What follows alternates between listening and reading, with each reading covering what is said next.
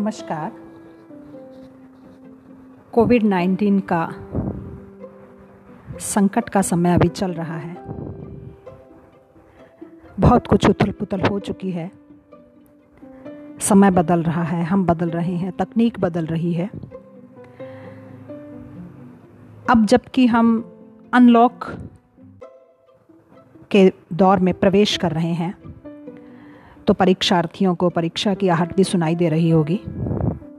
तो आज विशेष रूप से महाराजा गंगा सिंह विश्वविद्यालय के बीए तृतीय वर्ष हिंदी साहित्य विषय के सेकंड पेपर के लिए मैं आप लोगों के लिए एक निबंध लेकर आई हूँ। जैसा कि मैंने आपसे कहा था, अपनी बात हुई थी। निबंध का नाम है परंपरा बोध और समकालीन साहित्य, और जिसके लेखक हैं नंदकिशोर आचार्य। बीए तृतीय वर्ष इसलिए क्योंकि सबसे पहले इनकी परीक्षाएं होने जा रही हैं, और हिंदी साहित्य का सेकंड पेपर इसलिए क्योंकि फर्स्ट पेपर हो चुका था, सेकंड पेपर होना है। तो अब आप लोग फिर से एक बार कमर कस लीजिए और फिर से तैयारी कीजिए।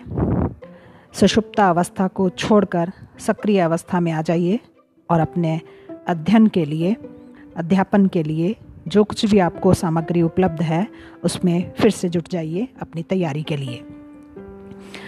तो जो निबंध है वह है परंपरा बोध और समकालीन साहित्य, जिसके लेखक राजस्थान के नंदकिशोर आचार्य हैं, जो कवि भी हैं, नाटककार भी हैं, समीक्षक भी हैं और चिंतक भी हैं। परंपरा बोध और समकालीन साहित्य एक गंभीर किस्म का निबंध है, बहुत गहरा निबंध है, जिसमें आचार्य जी साहित्य के लिए नैतिक बोध को आवश्यक तत्व बताते हैं।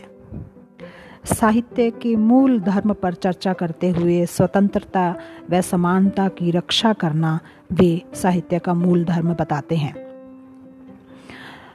बड़े बड़े साहित्यकार, चाहे वो अज्ञेय जी हों, निर्मल वर्मा हों, रघुवीर सहाय हों, सभी ने इसी धर्म को साहित्य के लिए आवश्यक माना है।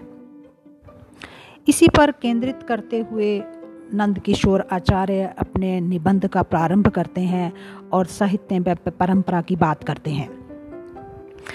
जब वो साहित्य में परंपरा की बात करते हैं तो वो बताते हैं कि जब हम अन्य ज्ञान के प्रकारों के बारे में बात करते हैं तो साहित्य की परंपरा अन्य ज्ञान के प्रकारों से किस प्रकार भिन्न है। जब हम अन्य ज्ञान के प्रकारों में बात करते हैं तो ज्ञान प्रक्रिया के रूप में साहित्य को इसलिए कम आंक लिया जाता है क्योंकि ये मान लिया जाता है कि वह सत्य का अन्वेषक नहीं है, केवल संप्रेषक मात्र है। साहित्य के माध्यम से संप्रेषित सत्य उसकी अपनी प्रक्रिया से प्रसूत होना चाहिए, इस पर बल देते हैं नंदकिशोर आचार्य। साहित्य और उसकी परंपरा के संबंध में जब हम बात करते हैं तो ये ठीक वैसे ही है कि हम साहित्य की अपनी स्वायत्त प्रक्रिया से अन्वेषित सत्य के केंद्र में रखकर विचार करें। किसी की कॉपी नहीं, किसी का नकल नहीं, किसी का अनुसरण नहीं। साहित्य स्वयं अपनी स्वायत्त प्रक्रिया में सत्य का अन्वेषण करे। तब हम देखेंगे कि संस्कृति की सत्य की अवधारणा और उसके विकास में साहित्य की क्या भूमिका रही है। इस पर बात करते हुए विशेष रूप से नंदकिशोर आचार्य ये बताते हैं कि साहित्य की परंपरा क्या है। जब हम साहित्य की परंपरा पर बात करते हैं तो वो कहते हैं इस पर दो तरह से विचार किया जा सकता है। सबसे पहला विचार तो यह है कि किसी विशेष संस्कृति का साहित्य अपना प्रयोजन क्या मानता है, अर्थात साहित्य का प्रयोजन क्या है, यह बहुत ही महत्वपूर्ण है। और उस प्रयोजन में सत्य ही प्रतिफलित होता है, इसलिए ये और ज़्यादा महत्वपूर्ण हो जाता है। दूसरा तरीका वो ये मानते हैं कि उस साहित्य में यह प्रयोजन रचनात्मक परंपरा के रूप में किस हद तक उभरता है। पहला तो प्रयोजन क्या है और दूसरा उस साहित्य में उस प्रयोजन को पूरा करने के लिए क्या क्या किया गया। सीधे शब्दों में अगर कहें तो अगर हम इस इन दो आधारों को लेकर विश्लेषण करते हैं तो भारतीय साहित्य की दृष्टि पर दृष्टिपात करें, उसको देखें तो निश्चित रूप से भारतीय साहित्य साहित्य में भरत मुनि का जो सूत्र है रस निष्पत्ति का, वह उसका चरम प्रयोजन है। अर्थात भारतीय साहित्य में रस निष्पत्ति या रसानुभूति को साहित्य का चरम प्रयोजन माना गया है। बाकी सारे साहित्य शास्त्रीय संप्रदाय अंततः उसी में समाहित हो जाते हैं। और दूसरी बात जिसको महत्व दिया गया है साहित्य में, वो है शिवेत रक्षतये, अर्थात कल्याणकारी की भावना, कल्याण की भावना, जन कल्याण की भावना। तो प्रश्न यह उठता है कि साहित्य का चरम प्रयोजन क्या है? रसानुभूति का आनंद, मतलब सौंदर्य शास्त्रीय, या कोई नैतिक अर्थवत्ता? इसी को लेकर पूरे निबंध पर आचार्य जी चर्चा करते हैं कि क्या रसानुभूति साहित्य, भारतीय साहित्य का चरम प्रयोजन है या नैतिक चेतना? क्या दोनों में कोई समानता है? क्या दोनों में कोई संबंध है? इसी को स्पष्ट करते हुए वो आगे कहते हैं कि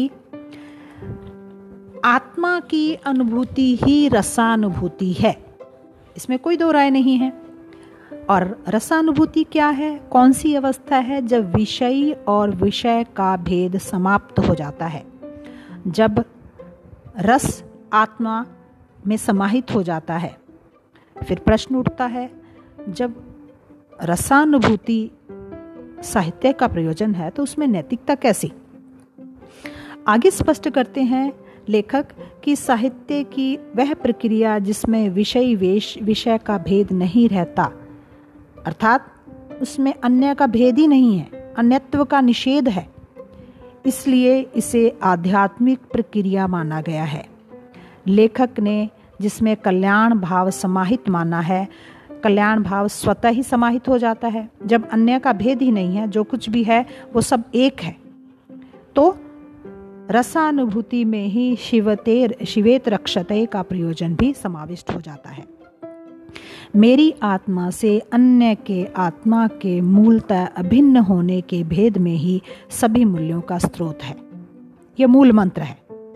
शिवेतर अर्थात अभिन्नता को न पहचानना और शिवे रक्षते अर्थात अभिन्नता की स्थिति।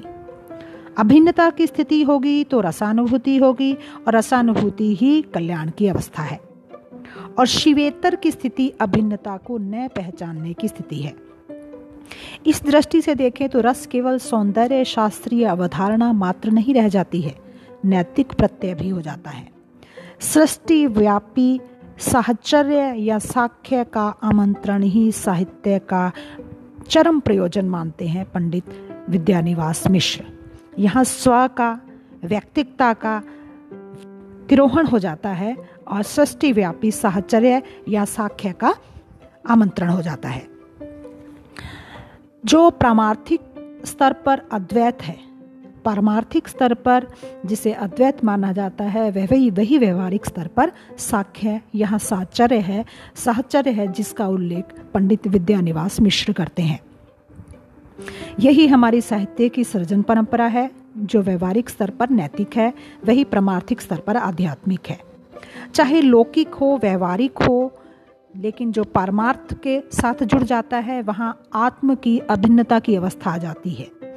मम रहने तक वह लौकिक रहता है, मम रहने तक व्यवहारिक हो रहता है, लेकिन जब ममेतर से जुड़ जाता है तब वह परमार्थिक हो जाता है। शेष सृष्टि के बीच संलग्नता और ममेतर के प्रति कर्तव्य बोध में ही आत्मा की अभिन्नता व्यंजित होती है। भारतीय सामाजिक जीवन में जो आत्मानुभूति है उसे ही मूल्यानुभूति भी माना गया है। नैतिक साधना का संप्रेषण करती है, जीवन का पवित्रीकरण। अब दो चीज़ें हैं, आत्मानुभूति और जीवन का पवित्रीकरण।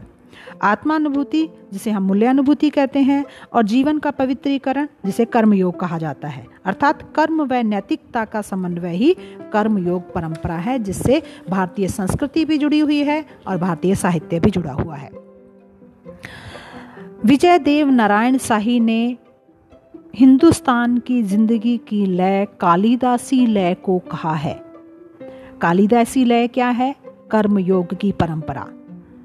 यद्यपि कालिदास में जीवन का भरपूर भरपूर उपभोग है, लेकिन तप द्वारा पवित्र किया गया भी है, इसलिए वो कर्म व नैतिकता का समन्वय है वहाँ पर, और वही कालिदासी लय है। महात्मा गांधी ने भी कहा, स्वाधीनता संघर्ष भी आध्यात्मिक साधना है। उन्होंने स्वाधीनता संघर्ष को भी आध्यात्मिक साधना की तरह माना और नैतिक ही आध्यात्मिक है, यह उन्होंने कहा। हमारी साहित्य परंपरा का केंद्र भी नैतिकता बोध है। आधुनिक काल का हिंदी साहित्य इसी परंपरा का सृजनात्मक आख्यान है। राम की शक्ति पूजा को हम ले सकते हैं। वहाँ शक्ति की पूजा से ज़्यादा कल्याणकारी रूप की पूजा है। शक्ति का कल्याणकारी रूपांतरण ही तो आत्मोत्सर्ग की मांग करता है, और जहाँ आत्मोत्सर्ग आ जाता है वहीं कल्याण का भाव, नैतिकता का भाव उत्पन्न होता है। चाहे साहित्य में किसी भी रूप में उसका वर्णन किया जाए, व्यक्तिक भावना, संघर्ष, व्यथा, अन्याय के विरुद्ध संघर्ष, भावनात्मकता, कर्तव्य निर्वहन, यथार्थ चित्रण, सभी में नैतिक चेतना सक्रिय रहती है। आधुनिक हिंदी लेखक के दो मुख्य केंद्रीय बिंदु माने गए हैं माने हैं लेखकों ने, वह है स्वतंत्रता और समानता। अब स्वतंत्रता कैसी? जो अमर्यादित न हो, जो मर्यादित हो, जो अधिकार से अधिक दायित्व का बोध पैदा करे। जैनेन्द्र व अज्ञेय दोनों ने इसी प्रकार की स्वतंत्रता का वर्णन अपने साहित्य में किया है। वहाँ स्वतंत्रता, संघर्ष, विद्रोह, विरोध है, मगर नैतिकता बोध के साथ है। तप का विद्रोही हो जाना या विद्रोह का तप हो जाना, ये गांधी जी का ही सार सूत्र है। विजय देव नारायण साही ने ही साही ने इसे ही हिंदुस्तान की जिंदगी की लय कहा है, इसे ही कालिदासी लय कहा है, जहाँ तप विद्रोह बन जाता है और विद्रोह तप हो जाता है। शेखर एक जीवनी में शेखर की स्वतंत्रता की तलाश व्यक्ति केंद्रित नहीं है, मूल्य प्रेरित है। इसलिए स्वतंत्रता किससे? अहंकार से। अहंकार से मुक्ति ही वास्तविक स्वतंत्रता है। असाध्य वीणा में अज्ञेय अहम के विसर्जन की बात कहते हैं, ममित्र के प्रति समर्पण की बात कहते हैं, और ममित्र के प्रति जब समर्पण होता है, अहम का जब विसर्जन होता है, तभी वीणा का संगीत मुखरित होता है। निर्मल वर्मा ने भी कहा है, संलग्नता का सर्वव्यापी बोध। जो भी बोध है नैतिकता का, वहाँ संकीर्णता नहीं है। अन्य को नष्ट करना भी स्वयं को नष्ट करना है। तो वास्तविक विकल्प क्या है? अहम का हनन। स्वतंत्रता का दूसरा पहलू ही समानता है। स्त्री और पुरुष में समानता, दलित और अदलित में समानता, पूंजीवाद और समाज में समानता। इस तरह से यथार्थ, आदर्श, विचारधारा का आग्रह, कलात्मक सजगता, सब में एक नैतिक संवेदना का बोध दिखाई देता है। रघुवीर सहाय ने कहा था, विषय कोई भी हो, लेकिन कोई भी कविता सदैव व्यक्ति की स्वाधीनता के पक्ष में और सत्ता के खिलाफ होती है। बहुत ही उल्लेखनीय पंक्ति उन्होंने कही है कि किसी भी रूप में कवि या रचनाकार अपने विषय को, अपनी संवेदना को, अपनी कविता को व्यक्त करे, लेकिन वह कहता क्या है? वह हमेशा व्यक्ति की स्वाधीनता के पक्ष में और सत्ता के, ताकत के खिलाफ बोलता है। जब वो अन्याय का विरोध कर रहा होता है तो वो नैतिक चेत, चेतना का पक्ष ले रहा होता है। व्यापक आत्मा से जुड़ने की संवेदना ही आध्यात्मिक प्रभाव पैदा करती है। भौतिक विज्ञान की नई खोजों ने लेखन के भी लेखन को भी नए आयाम दिए हैं। मुद्रण, कंप्यूटर आदि के माध्यम से लेखन के बहुत सारे दिशाएं और उसका उसमें प्रगति हुई है, विकास हुआ है। यथार्थ के ग्रहण प्लस संप्रेषण की जो नई विधियां हैं, इन सब ने मिलकर साहित्य में नए आयाम को खोला है और रूप का प्रश्न शिल्प व प्रविधि के साथ में जोड़ दिया है। तो साहित्य के रूप का प्रश्न जितना शिल्प व प्रविधि के साथ जुड़ा है, उतना ही सांस्कृतिक, दार्शनिक आयाम भी ग्रहण कर लेता है। एक और चीज के प्रति लेखक नंदकिशोर आचार्य जी ने ध्यान आकृष्ट किया है कि आधुनिक सभ्यता और आधुनिक सभ्यता का जितना भी लेखन है, उसमें जितने भी वैज्ञानिक शोध, सजगता और स्वतंत्रता जितने भी मूल्य हैं, इसके बावजूद वो कहते हैं कि आधुनिक साहित्य आधुनिक कही जाने वाली सभ्यता को स्वीकार नहीं कर पाया है। यद्यपि आधुनिक तकनीक है, औद्योगिकरण है, नगरीकरण है, पूंजी और सत्ता के केंद्रीयकरण के सम्मुख व्यक्ति जो है वो अकिंचित अकिंचित हो गया है। परिवार विखंडित हो रहे हैं। आधुनिक जीवन शैली के दबाव और तनाव के कारण बहुत सा साहित्य रचा गया है और ये सब आधुनिक साहित्य में परिलक्षित होता है। आधुनिक सभ्यता से ग्रस्त मनुष्य की पीड़ा व्यक्त करता और सभ्यता के प्रति एक वितृष्णा का भाव जगाता है आधुनिक साहित्य। ऐसा क्यों है? हमारा आधुनिक साहित्य आधुनिक सभ्यता के सम्मुख एक प्रकार का संवेदनात्मक सत्याग्रह उत्पन्न करता है। क्यों? क्योंकि पारिवारिक और सामाजिक आत्मीयता के प्रति ललक और ममेतर के प्रति कर्तव्य बोध में आत्मा का साक्षात्कार आदि भाव इस सत्याग्रह की पृष्ठभूमि में है। हमारी साहित्य परंपरा और उसके माध्यम से सांस्कृतिक परंपरा में वह हमें संवेदनात्मक स्तर पर जोड़ते हैं। पंडित विद्यानिवास मिश्र आत्मीयता के लिए ललक को ही साख्य भाव की आधुनिक रूपांतरण मानते हैं।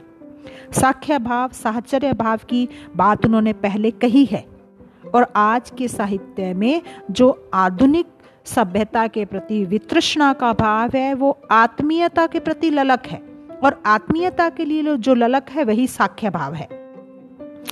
तो वो ये मानते हैं कि साख्य भाव का आधुनिक रूपांतरण आत्मीयता के प्रति ललक है, आत्मीयता के अभाव की पीड़ा है और आत्मीयता की तलाश है। ये सब हमें आधुनिक साहित्य में दिखाई देता है।